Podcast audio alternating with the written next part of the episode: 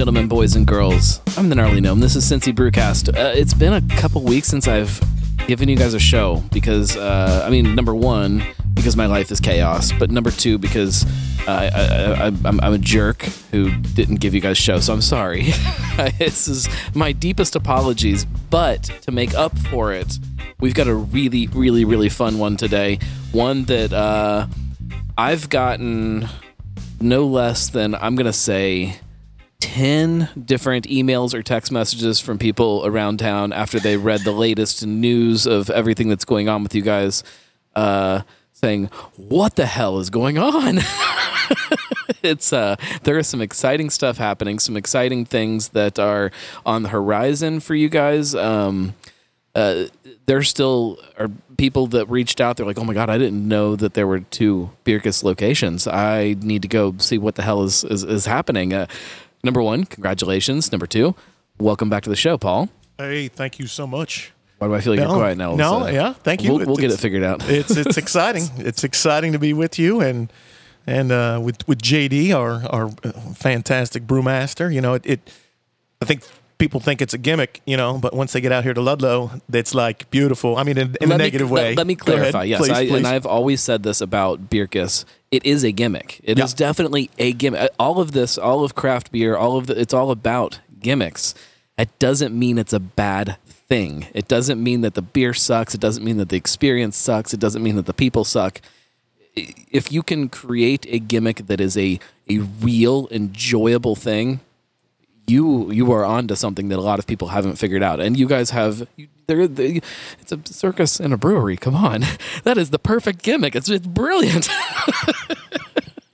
it's it is it is it's great you know have and and being around the block here you know opening in covington um, that's after a lot of heavy lifting uh, the kgb kentucky guild of brewers you know you got the russian influence Right, everywhere right.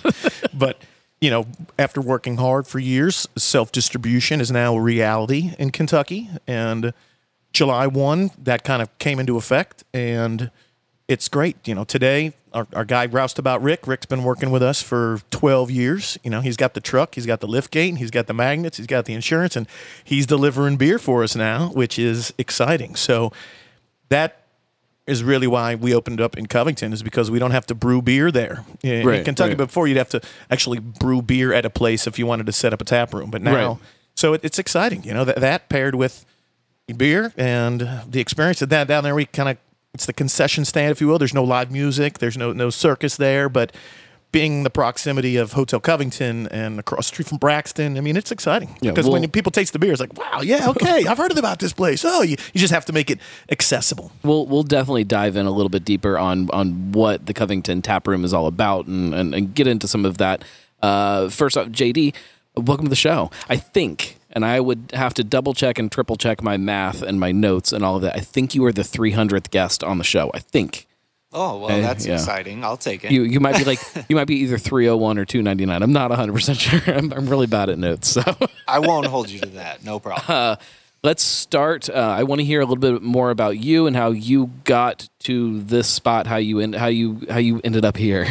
but first, before we get that, we need to drink a beer. Um, the and you guys were gracious enough to pour me a few samples here. Um, I'm guessing I'm starting with the lightest one right in front of me here. Tell me tell me what that is, and we'll. yeah, so that's uh, kind of our hometown hero here called Ludlight. Uh, it's definitely a, a copy of a more common domestically available products. Well, there's you know there and, and maybe part of it is a part of it's a stigma that may not be hundred percent true, but there is a a thing that people say when you open a craft brewery, you have to have something for all of those people that walk in the door uh, that say, "I want," you know, Absolutely. Bud Bud Miller Coors, whatever whatever it may be. There that you're going to get that question, and some of these neighborhoods that breweries open into, like Ludlow, maybe didn't have the craft beer influence the way that OTR or somewhere like that might have. Um, so you might get that question more than other places, but Sure, absolutely. No, I mean, I think part of our job as craft brewers is really to draw in some of the crowd that doesn't participate in what we enjoy. So, to me, I think you need to always have some doors that can open to a new customer. And a new experience for people. So that's something we definitely aim for. I mean, you talked a bit about the gimmickry and so forth, and I think this is just another angle on that, right? We're looking to bring in some traditional people who may not be exposed to our kind of intensity and excitement. And we want to have something that they can still be a part of without feeling like it's overwhelming. Right. That being said, even if you are a super craft beer nerd, this beer is great. This is it is fantastic. It's uh, it's it's got some body to it, which you don't always get from some of those big macro lagers. I mean, look at the head just on that. It's a you can take it off and scoop it with a spoon and eat it. It's it's a it's a you don't you don't get that from from the big Sure. macro lagers. Like this is this is a good beer. This is one that uh, even though I love some of the bigger beers, you know, the the barrel. We'll we'll, we'll get to some of that, but um, uh, Yeah. on on any given night when I'm walking into a tap room, this is probably something that I'm going to have at some point that night. So and that's the gap that it's trying to fill, right? We've got an introductory experience for people, but it's also a hot weather beer, you know, when you Right. want to have a few and you want to crush them and you don't really want to be overwhelmed with the ABV or so forth, or body or flavor. Uh, this is something that kind of bridges that gap. It gives you a little bit of body, a little bit of mouthfeel, a little bit of dextrin malt, as you said, gives a little bit of the, the visual appeal to it in a glass. Um, so that's definitely part of it. Yeah, it's, beautiful beer, delicious beer. Uh, I encourage everybody who maybe has been around craft beer for a little bit, and uh, I know that there's a there's a, a lager trend that's happening, and people are saying that they're they're coming back or whatever. I, if you think that you don't like lagers or you are afraid to, afraid's probably not the right word. If you aren't drinking lagers or light lagers because you think it's not craft beer enough for you, um, stop that. Like, just stop it right now and you know. Well, I think it's harder. you know, it takes longer.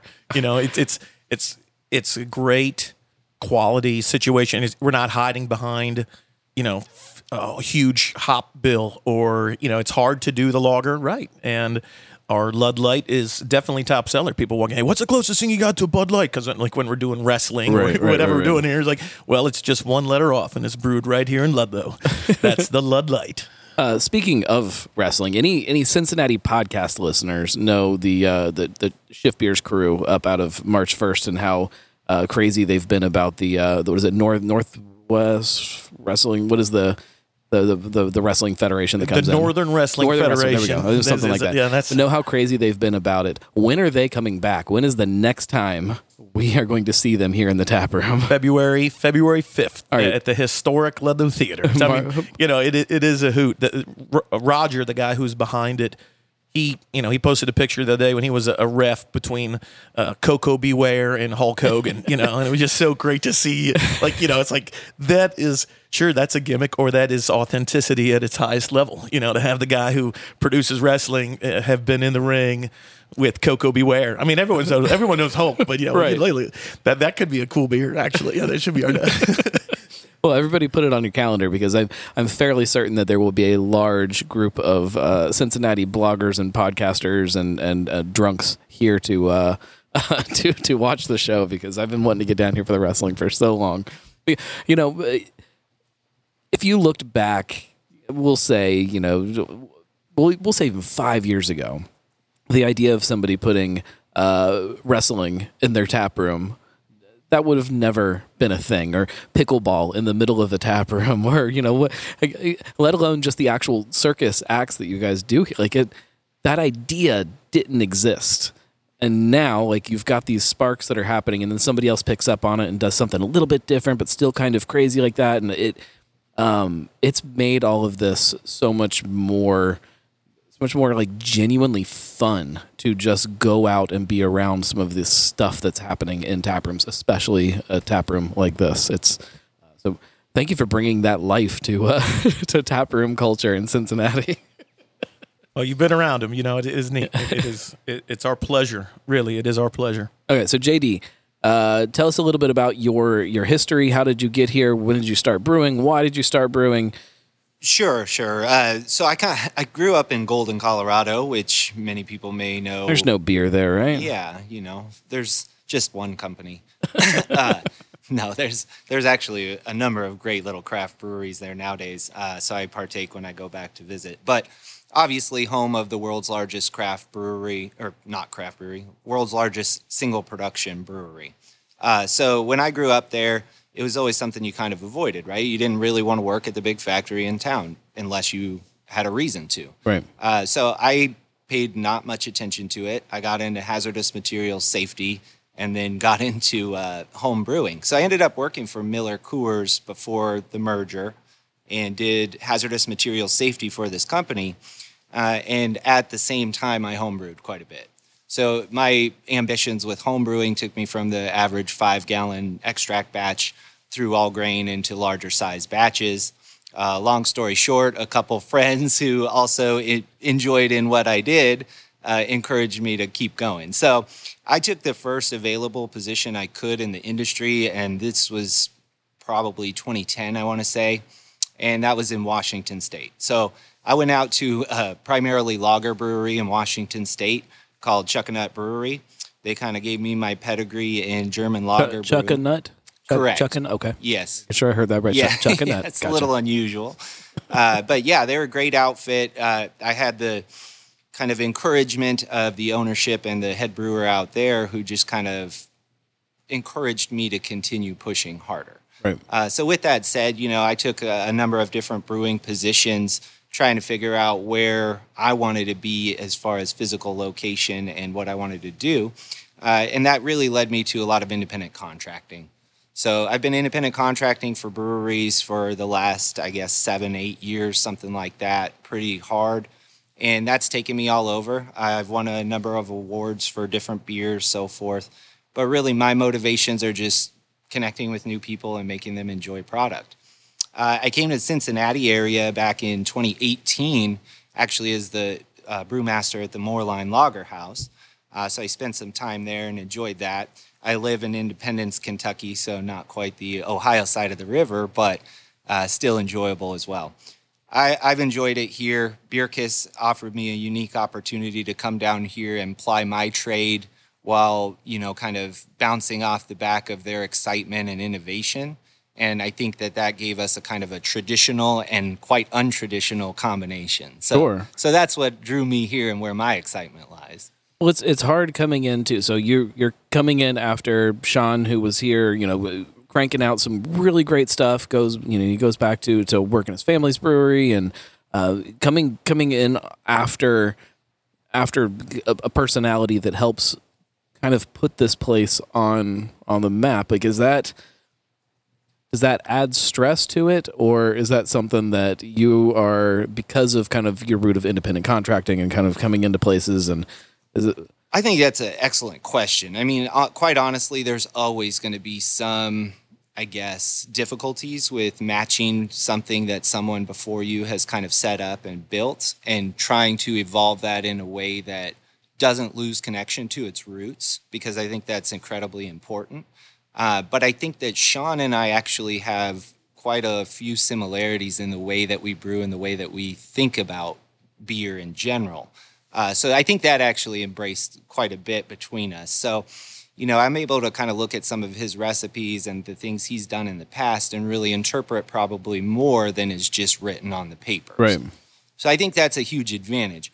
With that said, yeah, it's always a challenge. I mean, I'm I'm always curious that like you know some of these Yeah. places that have um, that have been around for a while. There are beers that have been around for a while that people have fallen in love with, love with this this beer. Yes. maybe not knowing always why they're in love with it, but it it becomes a a part of the personality of a place. And when a new brewer comes in, like I I can imagine there is uh, there's got to be some kind of desire to come in like oh well this is this is a great beer, but I think I could do this a bit. I, I think I could Oh, yeah. do this better. I think I, and, and and to try to kind of toe that line of you know not not straying too far from what this is to still putting your own spin on stuff has to be tough. Yeah, I mean that's a great point. I think that that's not just a struggle for a new incoming brewer though, in my opinion, that's a struggle for every brewer every day. I mean, as someone who. That's- applies your craft daily, you know, you you taste the differences between batches that perhaps other people don't. And while certain people are sensitive to certain flavors and may be able to indicate something, sometimes it's more about did I make the perfect batch or is this the perfect version for me? Do I need to continue adjusting it? So there's a fine line between what you think you should adjust to something someone else has kind of set as a base and something that you yourself might have set as a base. But if you're constantly moving towards either perfection, quote unquote, or you know, embetterment, I think you're always going to push that a little bit. Right. And if you, with that comes the danger of having some discrepancies between batches, both as an individual or as someone replacing someone else. Right. It's it, it's an interesting point that I haven't thought about. You know, if you're Rheingeist and you're cranking out truth every at some point, you're like, ah, truth is great, but you know, we could do like we could do this, and like.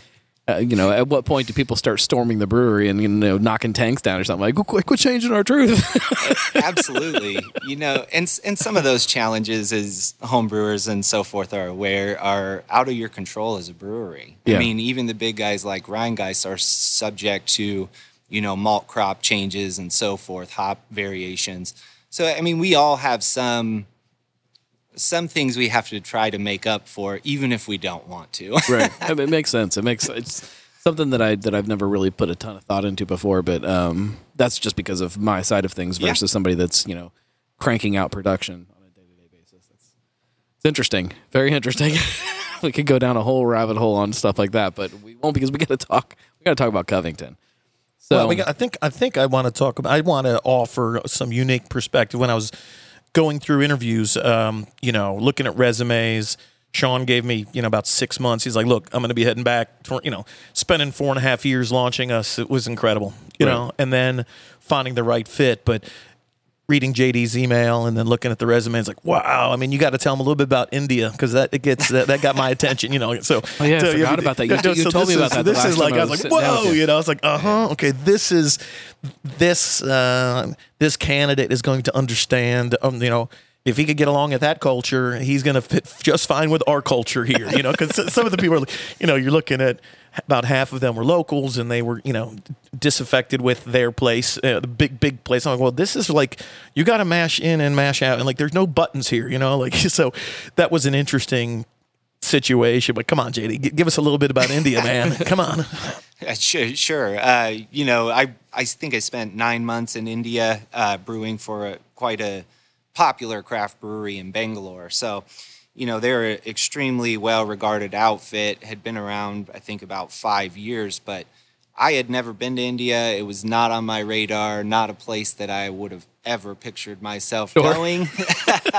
uh, but the job, I love brewing. I mean, I really do. I find it fascinating and intriguing. So, opportunity came up and I couldn't turn it down. So I went for the trip and uh, it, it was a completely different beer culture. I mean, I would put it akin to, I, I told you earlier, I started back in something like 2010 professionally brewing. Well, I would put their industry back in those early years, probably even the 90s, comparatively to the US. So a In lot of what people are just becoming exposed to craft beer as an entity. a lot of people don't really know what it is. I mean, half the population probably doesn't know what beer is. So you've got a kind of this evolving, emerging uh, craft culture, and they're really embracive of each other. So it's pretty amazing as far as how the people interact and so forth. But you know, unique challenges abound. Uh, whether you're talking about your power going out several times a day during your brews, That or sounds exciting.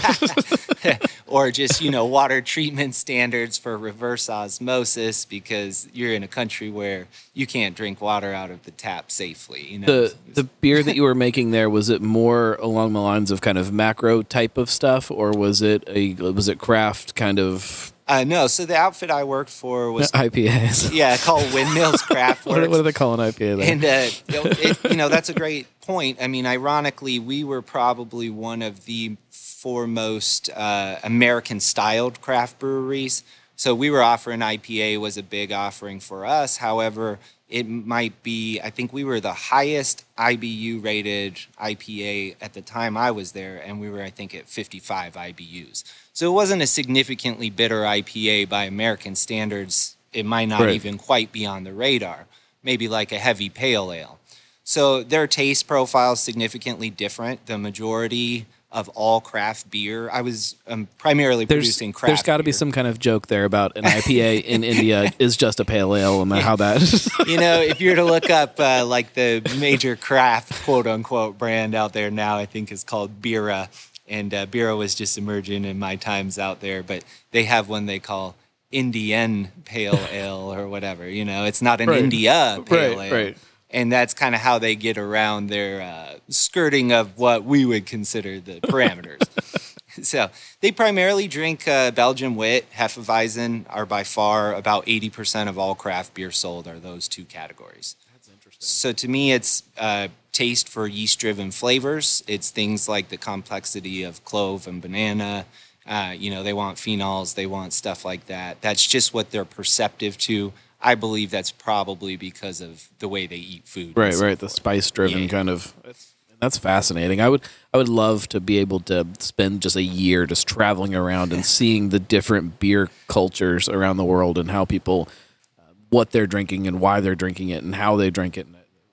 It's fascinating. It's uh, Yeah, I mean that was part of the best benefits too of working in Bangalore was it was really kind of an international hub, you know. So we had a lot of transiting visitors from New Zealand, Australia, Malaysia, Singapore. I mean, you name it, they were from all over, but they're bringing in some of their beers, you know, from different places Right. and traveling. So we got to taste quite a few different offerings from different regions as well. right. Man, that's definitely prep for coming to Ludlow. Okay, that's fine. Fine. You know, laugh it up. Laugh it up. Laugh it up. it's, it's half a joke. There is a unique culture here that That is is- yeah. very. It is even even when you look at just Greater Cincinnati, it is different in Ludlow than it is just right down the street in in say Covington. Like it is. Those are two very different types of drinking cultures, um, which we can use to transition right into Covington. Why open a tap room in Covington? Um, and how did it all come about?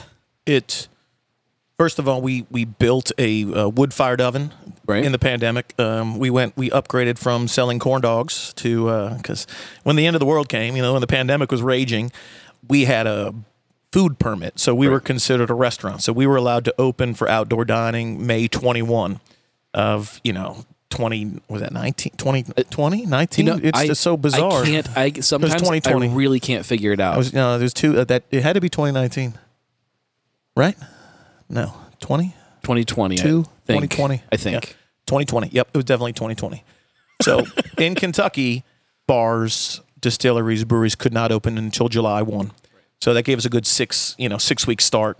But we were smoking corn dogs because you couldn't Wendy's literally ran out of beef, okay? like where's the beef, you know, like Right. you know, so that was a great that was a great move for us. Um, and then we built a wood fired oven. My buddy came over from Italy, started this great pizza, and slow down right there because uh, there are other places that have decided to do pizza as a as a as a brewery or even you know bars and restaurants. There's plenty of places that have put in a pizza oven and say, oh, "We're just gonna we're gonna crank out some pizza." You guys didn't do it the easy way. I mean, you did it the way that I think you seem to do stuff, which is sometimes way more difficult than it needs to be. And you take this route around through and and. The pizza's fantastic. Like it's yeah. way better than it should be. Uh, you well- should not be able to get that good of pizza in Ludlow. uh, well, here, here's well, it just like I mean that in the nicest way. just like bringing on JD. Okay, you know, like we we have to find excellent uh, partners. You know, people to do things, and the pizza dough takes three days. You know, it, it ferments slowly. It's just Italian flour, salt, yeast, and water from Ludlow or Ken, uh, Kentucky water. Okay, um, it's not. It's not. You know, it's not. It's not piped in on an aqueduct from Italy. You know, that would be cool if you want to talk about doing it the hard way. Okay, Beats Indian water. Uh, beats Indian water. Absolutely, no reverse osmosis here. But so the pizza, the pizza is fantastic, and we have like a mussel pie, which is out of this world. You can't get that at Papa John's or La Rosa's, you know. And, and people in our, our Goetta pizza, we source the Goetta from Finky's Goetta, and it's got or Finky's Market up the road, and it's got potatoes on it. People are like potatoes on a pizza. Well, our chef came from Italy. He was the head chef of the JW Marriott in Venice. We could only get there by boat, and you know he's been cooking in Italy for 25 years, and there was no work because the world was upside down. So Covington was a really bold move because one, we're allowed to make beer in Ludlow and move it to Covington, which is excellent. That that was would not be available two years ago. A year ago, we'd have to Right. either brew beer there, which is a lot of work, licensing, insurance, or we'd have to know, sell it to a distributor and then buy it back from them, which is just does not make sense. So it's got a, it's an incredible space. It can fit about 50 people. It's got a hybrid wood fired oven inside. The oven is gorgeous. You know, it's an Italian oven. We can fit five or six pizzas and cooking them in Covington, where here in Ludlow we can only make three at a time, which is fine for our current uh, capacity issues Right. and social distancing and things like that. So the move to Covington was a, is a really important step, and we have a two year lease with a three year option. And if you look at it, five years ago we weren't even making beer, so that that's a great place to, you know, connect with our investors. You know, re- reach out for you know additional investors. You know, and really get you know our product into people's hands and in their mouths. And it was great because it was really cold and snowy and lousy a couple Saturdays ago, and we crushed it over there because there's just such a critical mass of, of people, of housing, of apartments, of condos, Right. and you know they'd go to the Globe, you know, and they they would you know have a, have a bourbon there, and then stop by the Hannaford, and oh my gosh, this is great. So, you know, here's it's just an exciting place to to be. It's got to be one of the top blocks in all of Kentucky, really. I would think so. Like I, it's when you look at what the the Ludlow tap room here is like it's it's it's the big top. It's the place where the show is. It's it's flashy, but it's not the place you go and you want to. You, don't you don't grab your wife and come here and hang out for a quiet little evening, a date. You know, like it's you come here with your friends. You come. I mean, your wife can come too. My my wife would love it, but you know, it's it's it's it's bigger, it's bolder, it's uh, not as uh, quiet and comfortable. Whereas you look at Covington, and it is it is the complete opposite experience of what this is. And I think the importance of that, like there, and I'm not going to say people in town, but I'm going to say if you look nationwide, places that have opened multiple tap rooms, there are some places that figure that out of giving each place its own personality. And there are some places that just try to replicate that exact same experience over and over and over again. That doesn't work. Like you, if you want to grow who you are and bring new people into what your brand is, you have to give them a new experience, and that'll bring new people into it. And I, I think that's exactly what Covington does so well. Oh, it's- provides a complete opposite experience. I bought the biggest TV I could afford. I got an 85 inch TV over there, and we're going to be um, simulcast live streaming our wrestling. So we sell out for wrestling in Ludlow. so it's about 200 or 200 or so people here because you have the ring, and people are sitting on the balcony and on the mezzanine. The wrestlers call it Madison Square Ludlow because usually they're like they're the Mount Orab Right, Agricultural Barn or at the Chevrolet VFW Hall. You know, so here we've got Usually the in a lights. parking lot somewhere, or Yeah, uh, they're, they're changing in a portalet. You know, here we got a green room, proper green room for them with mirrors and a bath. You know, so it, it's cool because that is the goal. Is what is that? You know, oh, oh that's in Ludlow. Where's Ludlow? You know, it's just having access to again a really weird way to look at what we do. Right. Uh, but people will go and they'll have you know, great pizza and great beer. It's just focused on that. You know, I mean that what that concept's been around forever. You know, well, it's exciting to to be there and found a great partner with North South Baking Company. So Kate is the owner. She owns a building in Ludlow that she's working on rehabbing. So she runs it in the morning from seven till noon. So it's kind of like a like a coffee shop pastry kind of thing in the in the morning. Yep. And then lunchtime it switches over and it becomes a tap room uh, pizza place. Basically. Yeah, and then and then you know for Valentine's, you know we're really putting together a whole flight cookies. You know her her fantastic cookies with with our fantastic beer. So great kind of. And date night, you're at Agave and Rye. You know, you, you know, then you come on down for dessert Right. with us. So it is, um, it's great place to be. We're working. Uh, actually, we might even have some uh, autonomous vehicles delivering pizza and beer in downtown Covington, all right, which is crazy. But why not do it? You know, it's like Right. it, it is. You know, they- they're doing it at the airport. You know, you can sit sit at the air, sit at gate B and order some food and have it delivered to you. So it has to be innovative. It has to be out of the box, and that is what what we have in spades, as far as I'm concerned. It's it's fascinating to me. I think that uh, well let's let's drink another beer first. Um, which one am I going to next? Oh, I mean, take your pick, but maybe the IPA. Okay. So this is our Showman IPA. It's kind of the, you know, house core IPA, so to speak. I'd say it's not a West Coast variation, but it's closer to a West Coast than most IPAs you're going to come across. It's got some nice malty balance to it.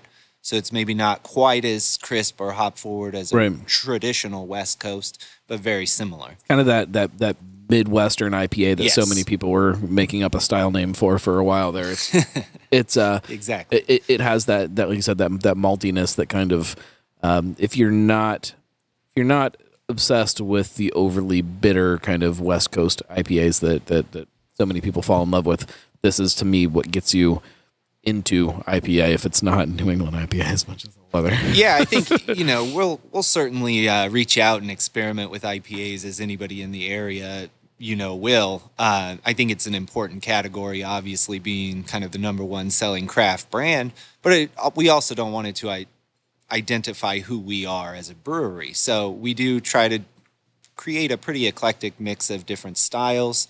Um, a lot of the time they're fairly traditional based, but we try to throw some unique ones out there that are a little bit more adventurous. If, as far as beer goes, if you had to try to uh, try to wrap that up into a sentence for people to explain who you are as a brewery on the beer side, how would you do that? Boy, I would I would throw it as uh, I don't know something uh, unexpected is what I would suggest. You know, I think that we work hard to have something that appeals to any potential customer, whether right. or not they've had craft beer.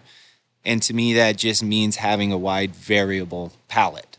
Do you think that there is a, a, a downside to the fact that the personality of Bircus is so big aside from the beer that sometimes, like, if, if, if I'm talking to somebody about a brewery um, and I just throw, you know, this Bob's Brewery and oh, what's the beer like? Yeah, know, I don't. I don't usually get that question when I'm talking about beer because people get so caught up in this idea of a circus inside of a, a tap room that yeah. it almost feels like sometimes the, the beer gets pushed aside more than it should. You know, that's an interesting perspective and question as well. I can say, having worked at the wide variety of places I have and the sizes and the focuses of each of the individual breweries is always different, right? And I think with Paul, part of the fun part here is that the focus is on the consumer experience. Right. It's not necessarily only on the product. And so for me, yeah, does that take away maybe some of the spotlighting of the beer? Perhaps, but I don't necessarily take that as a negative. Uh, it's not in my personal prerogative to need, you know, feedback for the beer to validate my own feelings or anything along those lines. So I think it's really keeping it focused on what does our consumer base, whether that's growing or existing, what do they want to experience and how do we get to them and drive excitement from them? I'm curious if it, it might even create more excitement once they're here. And you, sure. if you walk in, you're like, oh, this is this is a circus and a brewery, cool. And then you walk in, oh my god, this pizza, oh my god, this beer, oh my god, you know, yeah, like it. Absolutely, it's just you know, that, like you, you almost, and this is probably sounds terrible, but you come in with these lowered standards because this other side of this is so big and, and bold and in your face. It, it's so we had some great holiday parties. You know, I mean, some people, of course, you know, unplugged them and canceled, but you know, to have big companies in town, you know, hosting their party here, and then seeing everyone try. Oh, I want to try. Oh, that's so good. Let me try that one. Oh, it's it's great because you know we have a Mexican lager, we've got a Irish. You know, it's like if you look at the menu, it's international, just like you know, just like the circus piece. You know, we our Belgian um, is is fantastic, Miss Patterson. You know, and her family still exists. You know, and they come out and they love it. So it's that is uh, it is the experience. You know, that, that's what that's what people crave. You know, and that's why we put the energy into the shows and the production instead of focusing on creating digital content. If we have actual content, like actual variety of beers and variety of shows. T- tonight we have magic. Friday we have stand up comedy, and some people just don't like clowns. So you know, I, I get that. You know, but, but they'll come for stand up, and then like, man, this is so good. Oh, and then they'll get one pizza, and then like, oh, that was so good. I need another one, and and that's really, it is back to what you're saying, it, it is hard, right? It is hard to break through, you know, people's perception of what a night out is going to be, or you know, why do you have so many different beer? You know, I, I say all the time, you know, we only got two or three IPAs on. You go to some places and you, they may maybe have one lager, and they've got many many different IPAs, and part of it is just really like that's our goal. Um, I've also like I've, I've sat down in other tap rooms and heard people talking about Bircus, and they're talking about, oh my god, we were there one night and uh, and the owner came out and he talked to us and he, he was teaching us how to spin plates and he you know like oh my, my my cousin had a had a had a party there and they they made this beer with you know you know they the label had them on it and it was this this this really cool like it's all of these ways that really brings people into the experience I think more than other places have and I, I think other places are like struggling to try to figure that side of the personality of a tap room out of how to bring their customers into it. When you guys had it Well, figured out, out. you guys had it figured out well before you know you you ever even opened your doors. Well, it's it's it's neat. So, you know, this band called the Specialists. Right. You know, they're from New York City. You know, and like and they were here on a tour between here and Nashville, and they wanted they played Shaky Knees, and like, man, can their agent said, hey, you know, we want to come out, and their fee was really high. I couldn't afford it. You know, I said, but if you guys want, what we can do, we can take a beer and we'll put it in some cans and we'll do a special release. Like, you're kidding me. So like the, these artists were so excited to take a couple cases of beer with them to Nashville and then they become legitimate because they have a beer. Right. You know, and like we made us, you know, the JD was awesome. We had this cotton candy seltzer we made I for tried uh, the last time I was here. you know for for Stacey Q, you know, two of hearts but like so so know, brilliant for uh, it, it, again, it, it, it it's not easy, right? You know, we had to like figure out how to do a small batch of, of seltzer, but the nose on that thing was so awesome. And, you know, it's something, again, we're just continue to work on. But, you know, we just took the showman and we put it in these cans and, and they love it, you know, and they want to come back and they'll be in New York City talking about this place in Ludlow, Kentucky, where it's circus and it's so that is um, it's a patience play, but it, it's exciting. it's it is it's fascinating to me like when i look back at when you know you guys first announced that this was a thing that was happening. Um and and how like what this beer scene looked like then. And knowing that this idea was still i mean it's it's it's it's changed and evolved a little bit but it's still the same idea that existed then. And it was so far ahead of what people were doing at the time. Um, it's it's it's amazing to me to to to think about the the the, the people. Well, thanks to you. You know, you, you're you're a promo of it and, and connecting the dots and sitting down a couple times and you know just you know when JD came to, to, to take the gig, I'm sure he wasn't like he was like what the you know I'm sure there's plenty of due diligence out there. You know, if, if people want to see what we're doing, you know, they it's it's not hard Right. to see what we're doing. Right. But uh, you know, it's really because bands from New York decide to stop on the way to Nashville, and then it's like wow. So it is um, the goal really every day is an opportunity to make make folks happy. You know, when it snowed outside and we decided to paint a pickleball court in, you know, this was fascinating because three major real estate developers who were all trying to do the big pickleball thing, Right. they were all here. What are you doing? Are you going to do more of this? No, I said no. We know we have room for one court.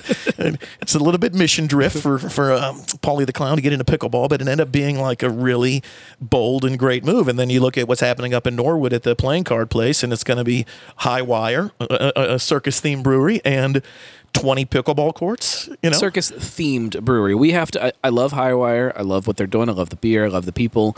Uh, they are a circus themed brewery. There is a big difference between a circus themed brewery and a Bircus.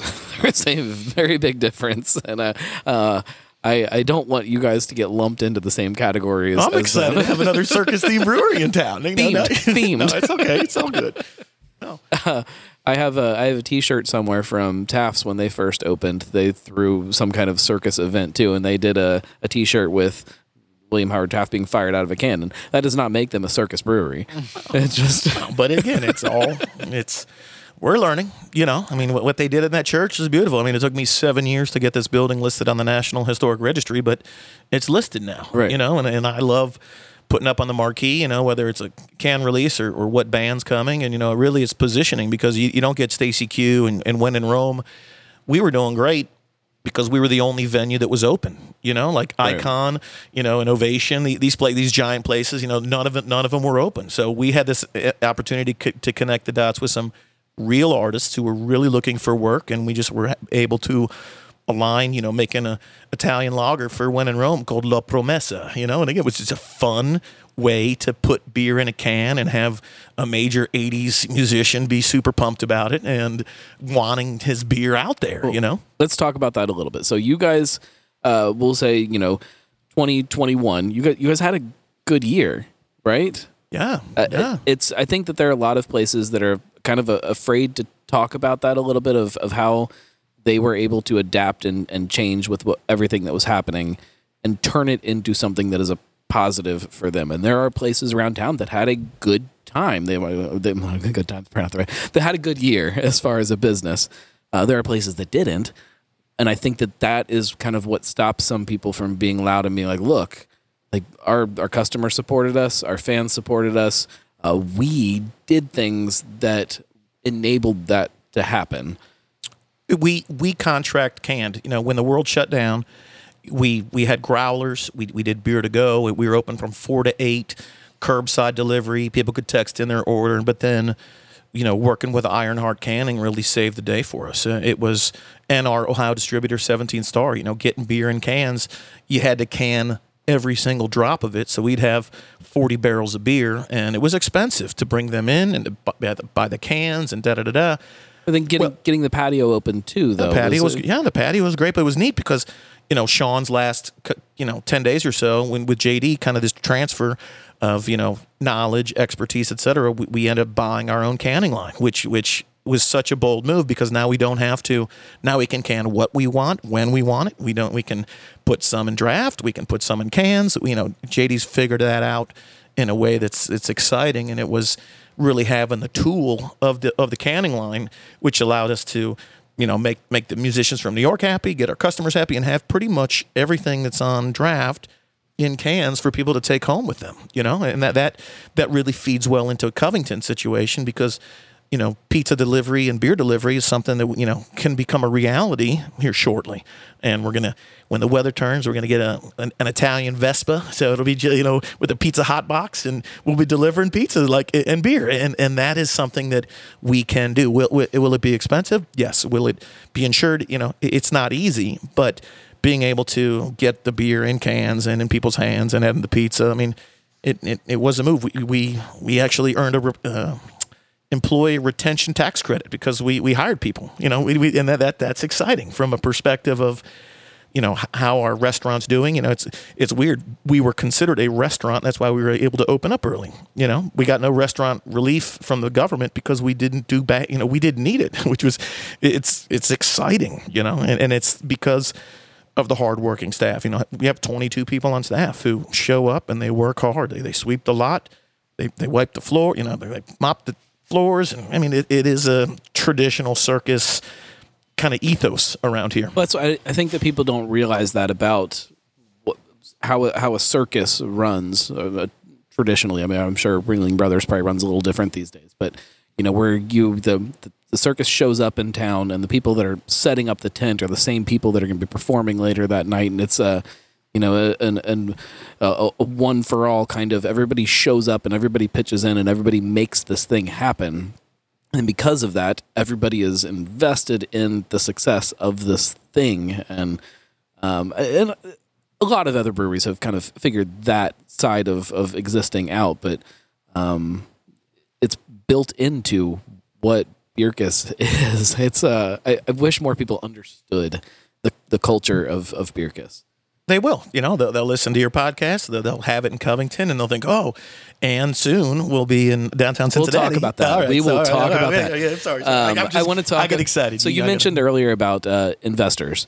Uh, you guys were the first brewery in the country, Yep. right? To be able to explain it to me. So to, a non-accredited investor basically can invest in the crowdfunding that you can actually own a part of. So in when GM went belly up, Lehman Brothers, when the economic crisis of 2009, 2010 happened, uh, it was an Obama administration. It's called the Jobs Act. So it's because if you don't have a million dollars in the bank, you could never be an, an initial investor in, in Facebook or Google or, or any companies because you have to have a million dollars outside of the net worth of your home and t- to be considered an accredited investor and we I jumped through a lot of hoops. I worked with Graydon.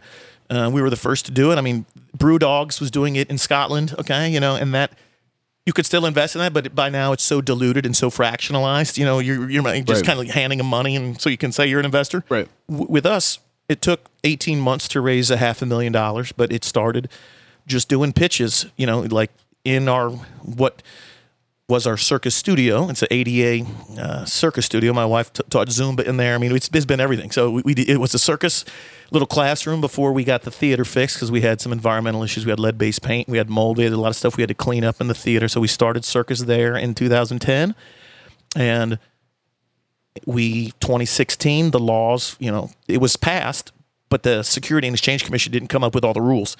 Nobody So- understood anything about No, it. they Like. I again, when you guys announced that you were doing it, the amount of emails and text messages that I got, how the hell are these guys doing this? Like I we can't figure this out. How to like how are they doing this?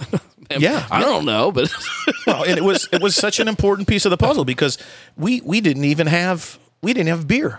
Right. Okay. Then we had beer, and it was only through distribution with Seligman, and that was great. We were pouring at fairs and festivals. We had a beer trailer that we custom made with a perform performance Right, platform right, on top. And I, I loved being at Mayfest and Covington and stuff like being having circus artists performing. And again, it's a jobs thing, right? You know, it's just the concessions having artists from out of town. The kids would be in the show. Circus Mojo would be performing, you know, uh, at two o'clock, four o'clock, six o'clock, and in between, the adults would be performing up on. And it was a people are making a wage, you know, and then we had the ta- the tasting room open, so we had about a 25 person tasting room. But by then, people could actually drink our beer, and that's really when the investment really started to, to pick up. And then, you know, putting a half a million dollars, it took 18 months, and we, we kind of spent, we, we paid off the equipment, and we hired Sean. You know, it was just, it's been a long process, but there's a lot of breweries in town. You know, I don't know which ones are making distributions to their investors or not, or how all those different structures work. But for us, it was just really important to reach out in in the one for all concept. And I don't know how many of the investors are accredited and how many are not, you know, and that's not really, it's not up to me to, to worry about that. It doesn't matter. It doesn't matter, you know, but they are, and they, they're proud of, hey, this is our brewery. This is what we're doing, you know, and that certainly helped us get through the pandemic too, you know. you guys open you open Covington, and with that, you're also opening up another round of people getting this chance to invest in Bircus. To do that, you're not diluting the shares of the people that already exist, though, right? This was, well, you know, Which is again not the quote unquote right way to do this. Oh, for two months, the lawyers, uh, two different firms. You know, I had to get a second opinion. Like, you can't do it. I said, you can't. Like, you can't. Like, I'll go to jail. You can't. Or what? you- no, you, nobody does this. You know, and and Zuckerberg never did it. You know, you just you just keep diluting people and you keep holding fifty one percent. For me, it is a situation where. We bought a building two years ago down the road, which is in an opportunity zone. So this is some really fantastic tax treatment from a, you know, again, pretty sophisticated millionaires are setting up opportunity funds we are going to raise some money, re- relocate the brewery down the road. It's just about a half mile down, and we'll really be able to ramp up self distro. You know, we need trucks, we need that sales, becomes production. Yep. Opens up this to more more. more entertainment And area. then we take the pizza oven from outside and we build one inside. So pizza crew's not making pizzas at six degrees. Okay. You know, so everyone's happy again. That, that folds into Covington. So the laws of um, because in 2016, nobody knew what these, these things were now. You probably get feeds all the time. You know, invest in Saucy Brewer. So like I'm gonna, I, I, I bought into a couple of these online just to, to see, and I don't buy their valuation at 120 million dollars. Right. But again, you know, it's more about learning, looking at this process, figuring it out. So now $250 is the entry level, and the goal is, you know, I'm, I'm trying to get I'd like 365 investors, you know, and we're ab- about halfway there. Um, because then people are like, "Hey, I own this." You know, they, they they have a day. You know, if they want to put green food coloring in our Lud Light, I'm not wild about that. JD, he's probably not. He doesn't care. Okay, he's like, "That's fine. That's what they want to do," and that's which is great. But that is the goal. Again, it's more about people and connecting people to what this is because it's been de-risked. You know, we're not going away. We actually have a brand now, and that is the goal. Really, is to have people invested, and I don't want to irritate my 120 plus investors. You know, 150 investors. If I dilute all them, Right. they're not going to love that. So it's it's important for me to put my skin in the game and we'll see what happens. You know, we've been in for about two weeks now, and we're, we're a little past our uh, half past our initial goal, so the momentum is there. how how long did it take you to hit that point with the original round of investment? It took 18 months. I mean, that's that that says something about how people feel about Bircus today versus when you first started talking about it. People understand what this is. People get the idea. At least some people. There are still how many how many people that are listening to this right now have, have not been here still. Like that kind of stuff drives me crazy to think about. How many people? I mean, I live I live in Butler County. I'm on the other end of the universe from Ludlow. How many people that live in my neighborhood have never heard of Bircus? I've never been to Bircus. I've never tried to be. It drives me insane to think about. Well, that's okay though. You know, I mean, It's- it's yeah, yeah, okay. but- I'm going to go knock on doors tomorrow. Uh, what's the next beer here? Well, Before I start getting angry go ahead and people. take your pick. We've got either a, a coffee stout or we've got a wee heavy. So okay, so this is the wee heavy. Correct, All right, we'll, yeah. we'll go coffee first. perfect. Yeah, that's our deeper roots. Um, it's our coffee stout. What do we call it? Deeper Kilpatrick's. So we use deeper roots coffee for that, and we go ahead and add that in the bright tank. And then that way I cold condition it on the coffee beans for a number of days till I kind of feel that it tastes right, and then finish it up from there. Excellent, dry, roasty. Just oh man, it's it, especially on a day like today where it's freaking cold outside. This is one of those beers that just kind of sits sits right where I need it to be. It, it, uh, Yeah, so we keep both versions typically in house. We've got a uh, non coffee version as well. So this way people can kind of take their pick. If you're a, a coffee fan, that tends to be the favorite version by far. Uh, even myself, I'm not a huge coffee fan, but I tend to gravitate to the It- coffee stouts. it feels like something that should be warming me up, even though it's not coffee. It just Yeah. it feels warm and and and just you know again perfect for a day like today. Excellent. I love, love coffee beers. I wish there were more just straight coffee beers. Let's go down a little bit of a rabbit hole there. Okay, so uh, pastry stouts. What's your feeling on pastry stouts and the uh, the candification, if that's a word, of stouts? So, you know, I would say, had you asked me a few years back, my opinions would have been entirely different than they are today. Uh, I tend to have less confliction with that than maybe some more people who consider themselves traditional brewers, such as myself. I, I kind of put myself in the camp of, I think it's fun and innovative to push the limits, right? And I think that if you do a pastry stout or candify your beer, so to speak, um, it needs to be done in a way that still exemplifies beer first and foremost in Right. my mind. So I think as long as you do that, it's a perfectly acceptable route to go down. I just I feel like there are so many people now that don't understand what they're doing and why they're doing it. They're just throwing a bunch of stuff in there, Correct. and if you throw enough candy into a beer, eventually it'll taste like candy, and it'll be it'll be fine, and people will like it. But That's it. no, there's no So you, you know, skill to that. uh, we'll go back to India for a quick sec. But I did a a beer out there, right? Please tell me you made a candy stout in India. well, my my, uh, my number one assistant Sean, you know, he would call it the Mounds beer, right? And and we used cocoa nibs, and we did uh, uh, copra coconut, which is sun dried coconut. So you know, we sh- had them shred that by hand. I sat on the floor with the rest of the village and uh, shredded that out by hand and made that work. And you know, it made a really excellent beer, but it was a fine line. To That's- balance that beer first and foremost in my mind. well, I feel like you take uh, coffee or I'm sorry, chocolate and coconut, and you put it in a beer, and uh, there are some people that would try that and be like, "Oh yeah, this tastes like a candy bar," Right. And there are other people that would say this tastes like something else that is not a candy bar at all. Like those are a little more traditional kind of flavors that So you know, brewing constraints vary. it's not Skittles.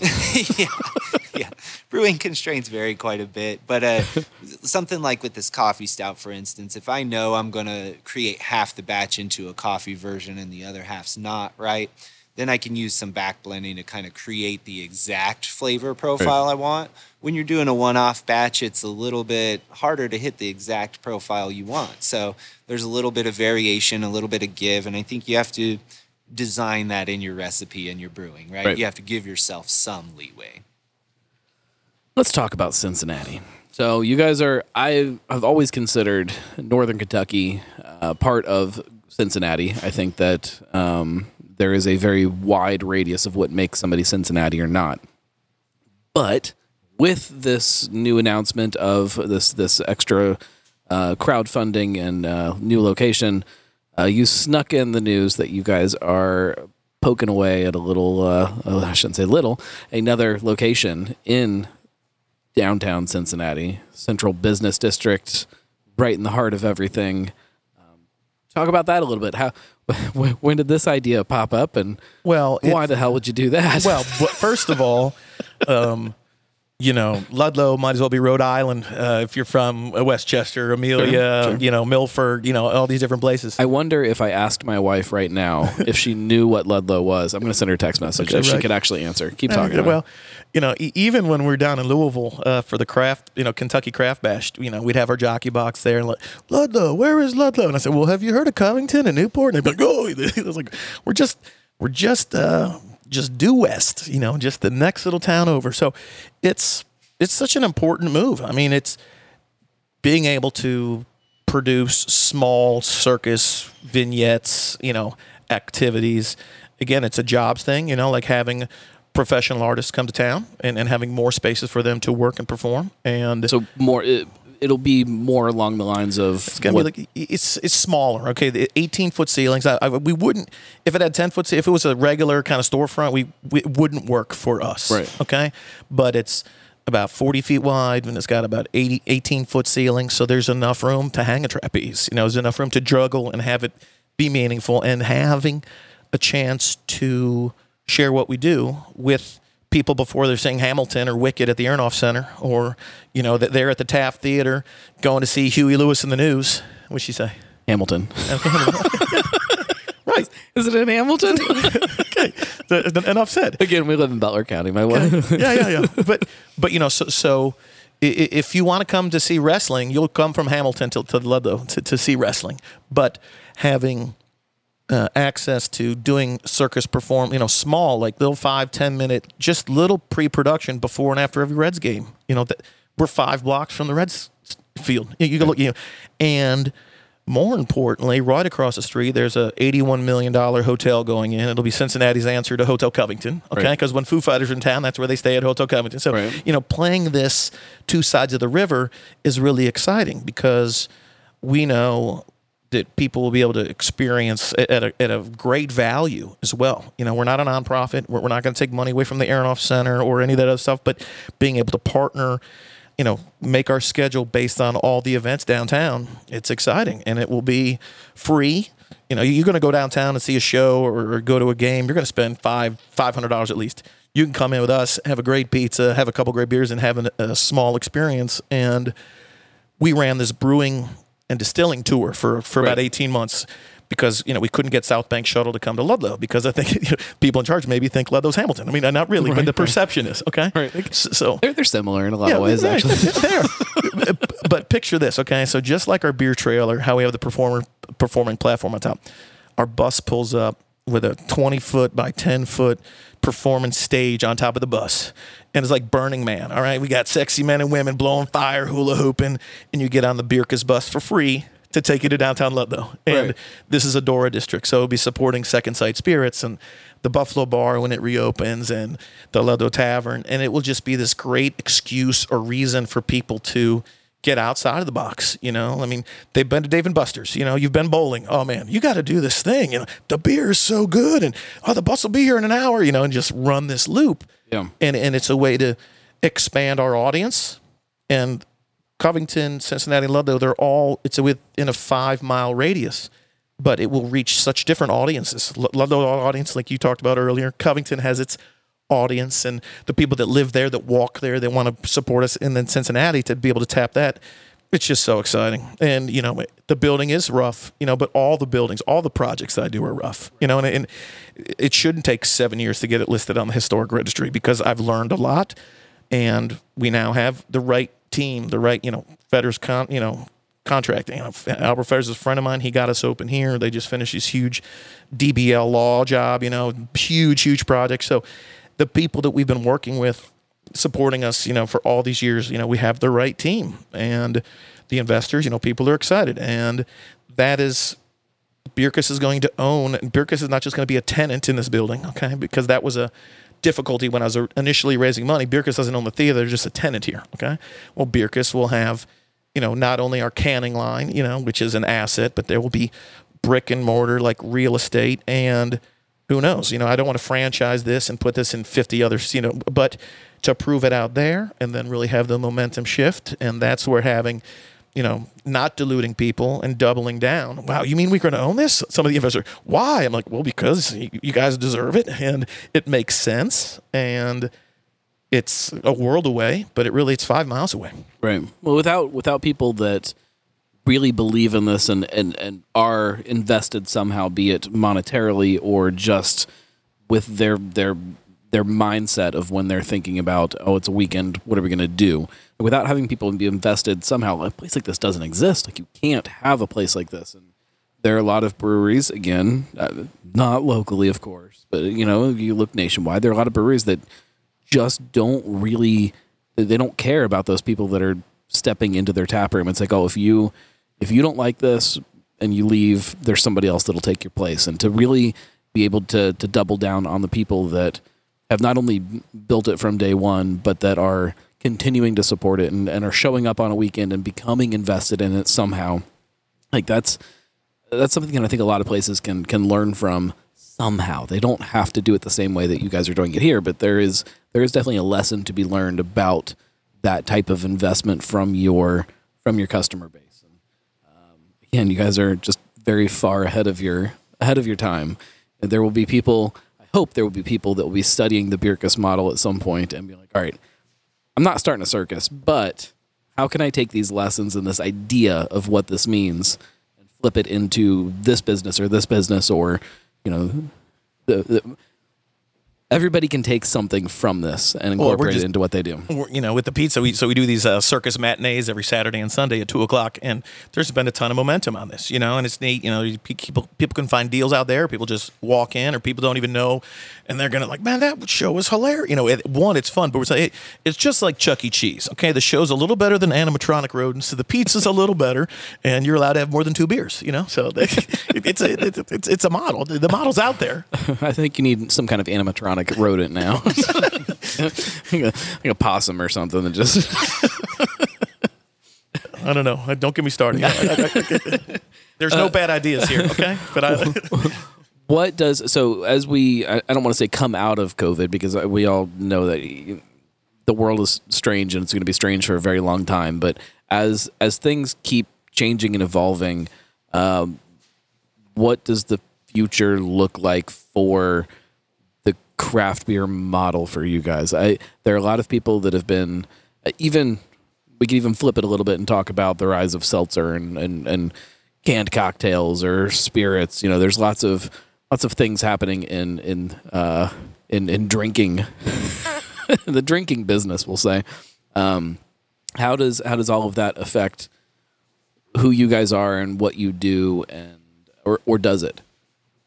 Yeah, I mean, I think it certainly affects who we are and what we do. To what degree, I think that's part of the evolution, right? So I want to participate in things that are interesting to the market and to the customer bases that are out there. Again, we're trying to balance drawing in a new and unique customer ship to craft beer versus some established investors and so forth. Uh, so there's always going to be some chasing the new trends, so to speak. You know what I mean? Uh, we've seen things like New England IPAs pop up and blow all over and be incredibly successful. And we've seen things like brut IPAs that tend to be a little bit more niche and maybe not uh, quite as trending. So I think I'm going to participate in all that as we grow and we find. You mentioned yourself kind of the difference in culture between, say, Ludlow and Covington, and Cincinnati's just one more angle on that. So creating the diverse offerings we have is something we're going to have to keep a focus on in order to keep those three locations tied together. But at the same time, I think we're going to look to explore to whatever new trends pop up. We'll probably have some more circus based seltzers. We'll probably look to sprinkle in some more uh, Belgian offerings because that is kind of part of the heritage of our namesake right. and so forth. So I think we'll try to bring a little bit of focus and culture to that but we're also going to carefully balance it amongst the the, the different personalities of our three locations. So it it's got to get difficult over time as you start to figure out what each of those locations are are wanting and what the you know there are people that will um, spend time in Covington and love Covington and never come here and that will be their spot and they will probably want something very different than somebody that's sitting here at this bar. But, you know, it's great. We, we have been doing these um, kind of pizza in a pitch, we'll call it. All right. So investors can come out and check it out. I buy the pizza. And it was cool. Like last week, there were, you know, six, you know, six groups there. Half of them had kids in, with strollers and had not been to Ludlow, right? They just love the beer and the pizza, Right. You know, and then they're oh that. So that is will definitely evolve into you know what that means. We, some some beers we have on draft there that we only have here. You know, like that. That's a fun game to play too. You know, like where are we going to tap what? But we're really having JD's expertise and you know Ryan Fardo, my designer, my guy built this bar, has been with me 12 years. You know, they sat down and really put together like a whole you know our year plan. Like we know what beers we're going to make. You know, we, we know what our seasonals are. We're able to project that out. I mean that having that level of knowledge base is, is so great and really having the planning and then you know do we want to do some one-offs oh absolutely you know we can you know can up some beer for somebody's wedding you know like that, that is another it's just fun because oh you can't that's impossible it's like well no that- that's that's why you go to the circus you know to Right. see people get shot out of a cannon Right. you know to get in the cage with the lions you know so that that kind of that model Neither is, of those are why I go to the circus. for the Okay. I don't want to do either one of those things. no it's fine you don't want to watch wrestling. That's yeah, all. yeah, that's fine. well, again, it's it's you know the the wrestling. It, it's uh, do I love magic? Um, but yeah, today we've got a guy. You know, he's he's coming in. He was just on Penn and Teller's um, Fool Us, and you know, artists um, are looking for places to work. Yeah. you know, and and having having this place, you know, come to fruition, and then adding a couple other little pieces of the puzzle. I mean, it it it, it there's infrastructure's there and it's close enough. You know, we're not if something goes south. I don't have to hit to Indianapolis Right. tonight because of da da da. You know, so that is an exciting, you know, situation. Let's drink one more beer, and then I want to talk kind of bigger picture stuff about Cincinnati. So, this is the barrel aged wee heavy. Yeah, with some vanilla beans. So this was actually a beer that Sean brewed uh, right before. Well, I guess not right before he left. It was close to about a year ago today when that beer was actually produced. And then he had left that in some barrels for me to kind of finish out the process with. So we decided to uh, bottle that up for our specialty anniversary. Pay Sean a little homage and call it part of his Gregor series, Right. so that The- we the can, Gregor legacy. exactly. So we can throw a few more of those in there down the road as well. Uh, but yeah, really, this was a, a excellent version of this beer. You know, as I said, uh, Sean and I had a lot of similarities, perhaps in the way that we approached and think about brewing. And this was an example to me where I could I could sense how he developed this recipe just by tasting it alone. So I think it's an excellent version. It's got some malt forwardness. Vanilla's not too heavy. It's really good, and there. it's it's been sitting out this whole time, so it's it's room temperature at this point. So, um, I'm getting like almost like a like a Dr Peppery kind of thing going on. It's got like some cherry and some Yeah. vanilla, and man, it is delicious. So that's what- really really good. Yeah, I get a lot of maybe hints of dark stone fruit and that kind of character in it. And I think that to me adds to the complexity of it. It's still got a very kind of traditional Scottish flavor in my mind, but uh, I think that's, you know, exemplary of the style that he was aiming for. It's, it's really good, really well done. Um, and you guys have bottles of this, I assume, available. You still have a little bit of it available, and if people want to come in and snatch some, you can snatch couple, throw some in your cellar, you know, play around with this and have fun with it. It's a good beer, really good beer. Uh, Cincinnati as a whole, greater Cincinnati.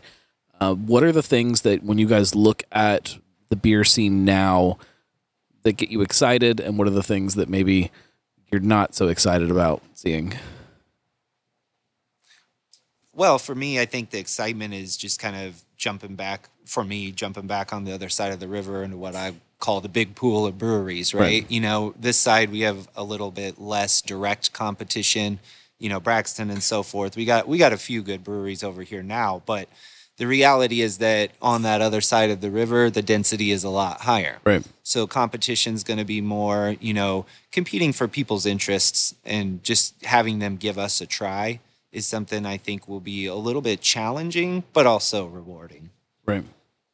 So the flavor differences as well. Like I said, I mean, I know my previous experiences that the tend, hops tend to sell well on that side of the river comparatively to this side. I would say our general uh, clientele seems to be more malt forward here in Ludlow. Covington tends to be a little bit more hop forward. And I would anticipate that Cincinnati will push that even a little bit further. I'm sure. I'm sure. but bigger picture, like what what are the things within this beer scene that get you excited, Paul?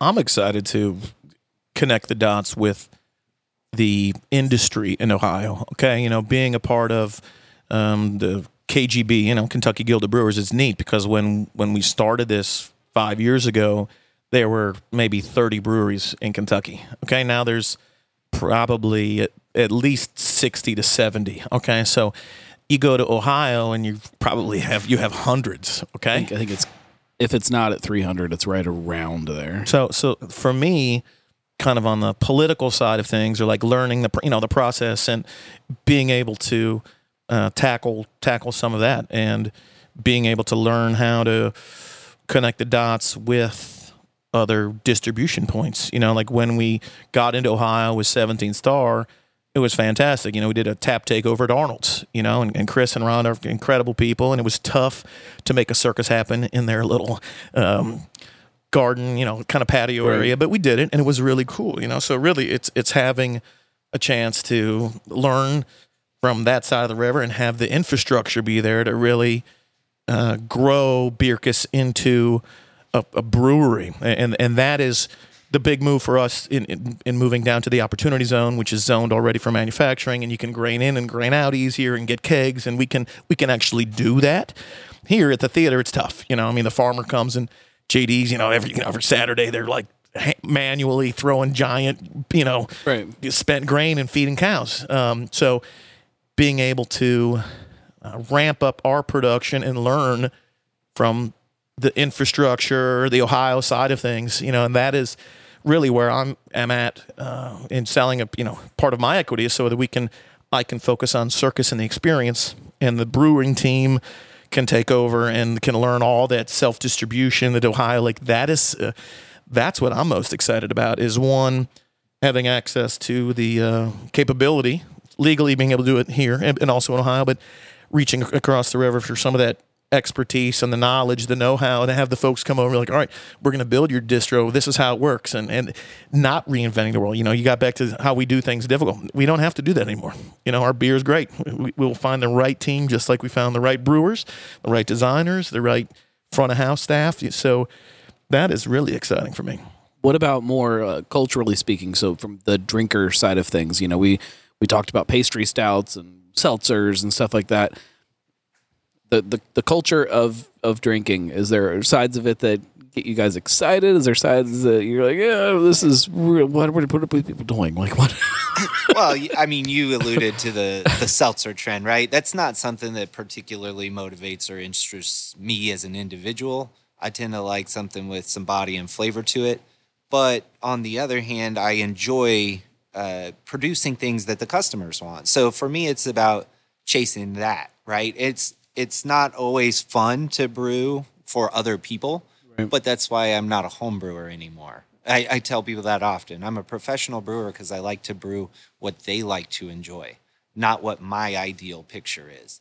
That's a little bit different than some other lead brewers out there, uh, but that's just my personal take on it. So I take it as a fun challenge to work outside of my comfort zone. And that's what I probably look forward the most to at the beer culture change is pushing my envelopes of interest and comfort and just pushing forward into something new and innovative. right.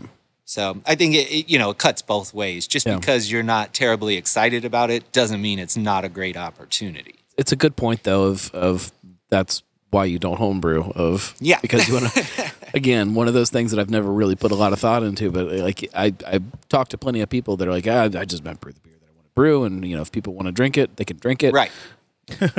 Okay. Yeah, I mean that's a very artistic. I see the other side of it now. Yeah, and, and I respect that perspective. You know, I've I've been doing this a while now, and my opinions have evolved and changed quite a bit over time. But yeah, I don't consider it my canvas to showcase my ability. That's not my personal prerogative, but many people do, and I think there's a lot of respect for that as well. But I feel like it would make you jaded over time, though, if that's the way you if if if you're in business to serve something that is in, just inside of you that you expect other people to uh, support. Like I, that over time, if people aren't supporting it the way you think they should be, like that would that has to like dig at you. I don't know, yeah. I mean, I'd say and I've there has to be, I think there has to be some of that that that keeps you interested in going to work every day. But Yeah, no, I've seen plenty of brewers who maybe push on getting burned out from that kind of situation, right? And it's not necessarily because you don't feel that you're getting to express yourself properly, but maybe people just aren't as receptive to your expression as you would wish they would be. Right. So, so you know, you can produce your perfect beer, and it doesn't mean anybody else is going to like it. I I use the example of my old days, right? I used to work for Miller Coors, and a lot of people say, "Oh, that's trash beer." I, c- I don't buy it myself, but on the other hand, they sell more than anybody else. Right. So it's very difficult to say that what they make is quote unquote trash. yeah, it's You yeah. it's all perspective. Yeah, I think I think a lot of it too comes down to being, you know, what fascinates me on the other side of the river, being on this side, you know, is watching the hype behind any any special beer release, having people, you know, I mean, waiting outside or you know have to do this can. You know, like I don't understand that. I, I would love to understand that side of the the hype, uh, the hype brewery, and like the ego behind some of the. You know, I, I don't understand it completely. It's fascinating. You know, I don't.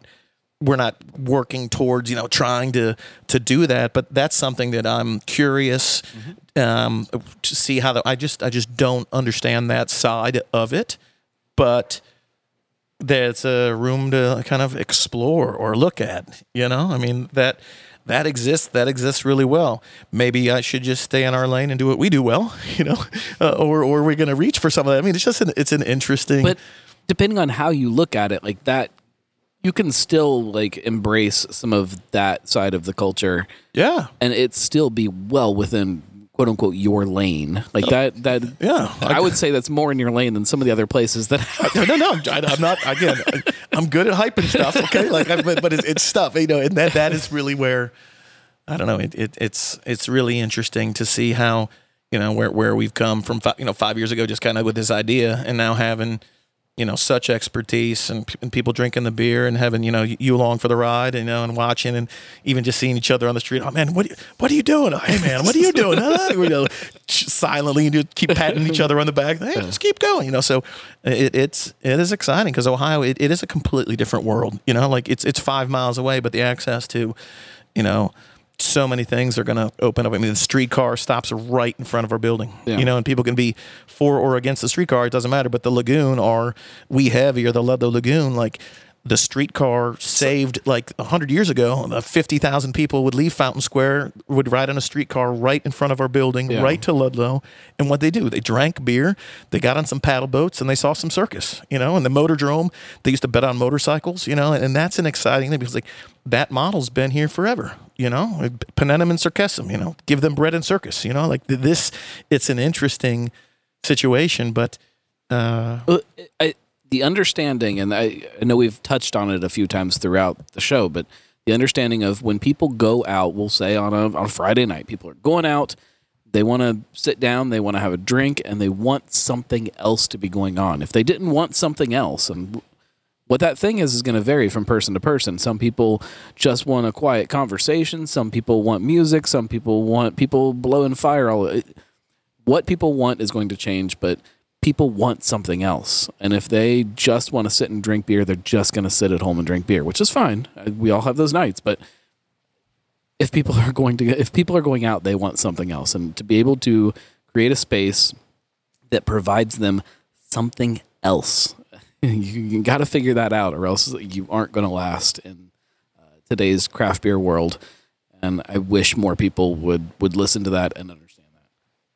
Well, you know what's interesting though? It's like trivia does not work here. Okay, like it, it's, it's so interesting. You know, like we tried, we tried to get trivia going here, it just it just didn't work. So you know, like that that's another model of like, all right, you know, how much energy do we put into trivia? Like, well, you know, and it's great to see that work at places. You know, I mean, I, I tease everybody. You know, we're, we're kind of turned into not sports, but because the Bengals are so hot, we have them on the TV now. You know, but uh, some of my said, Paul, man, you're really disappointing me with the Bengals on. You know, like we got this guy Niels. He's from uh, He's from South Africa, so we we got a white African on staff. So man, our, our diversity inclusion numbers are through the roof. Okay, I'm, I'm not even kidding you there. Like we we've got every stripe and you know every so it's funny, but he's always leaning on me, man. You're I thought we just did like bike polo and pickleball and wrestling. What the hell are you doing showing football? I'm like, well, you have to give the people Yeah. what they want. No, you know, I don't care who you are or what kind of place you have. If you if you are serving some kind of alcoholic beverage right now and you don't have the Bengals on, you're messing up. Yeah, no, so, I don't no, care. You're you're absolutely right. You know, Even if you have to wheel at a TV to do it, that's what you should be doing. well, it's a, it's a good thing it's on network TV because our, our antenna is kind of it's not it's not a great it's just but it's set up and, and we're doing it. We have two TVs. You know, they're usually just used for menus, but Right. it's great because you know now now it's on and it's the hoopla and you know it's it's fun. It's but I used to say you know we have no public Wi-Fi, no two by four Jenga, you know, no cornhole, and only two or three IPAs. We're like the anti-brewery. Like without Right. these, though, it's just kind of being tongue in cheek with But our customers. But you know, like that's kind of the interesting thing. But right? it's it's if if you want to go play giant Jenga somewhere, Yeah. there's a place for that. Absolutely. If you if you want to do trivia, there's a place for that. There are plenty of places for that. If you want to do like it's the the the difference that makes you guys special. The difference is what makes Ludlow special. The difference is is what makes any place special really. Like it's it's not the places that blend into their neighborhood. It's the places that understand their neighborhood and give it the next thing that they want. And um, you guys seem to understand that I think better than a lot of places I've ever talked to. So keep up the good work. hey, you know, we, we say we're good at, uh, you know, I'm good at is buying an old building and throwing a circus. You know, like that, that's kind of like my close, you know, the closing argument with trying to close a deal with an investor. Like that is what that's what we are good at. And you need the concessions, you need you need the beer to, to fuel the circus, and you know, if you don't have an asymmetrical uh, circus real estate play in your portfolio, you're really not diversified, right? That is- that is a I good mean, You could all the Bitcoin, you, all the NFTs you want. You could be in the Goldman Sachs uh, money market. I don't care. But if if you really want to diversify your portfolio, you should look at a circus real estate play in, in, in Cincinnati with us. You know, something that's something something that's out there. But hey, thank you so much, bud. No, thank you guys and keep up the great work. And if, if anybody that is listening to this has not been to Bircus, for the love of God, if you if, if you didn't get through this episode and don't have the desire to get down here, especially on uh, was it February fifth for re- for wrestling? Oh yeah. If you aren't going to be here that night and you listen to this whole episode, I don't know what is wrong with you. I don't know how that can be possible. Um, uh, thank you guys. Everybody, uh, you've got beer on shelves around town. Get out there and try the beer because I think that might convince you to come down here and then uh, your mind will be blown as far as the other side of what this is.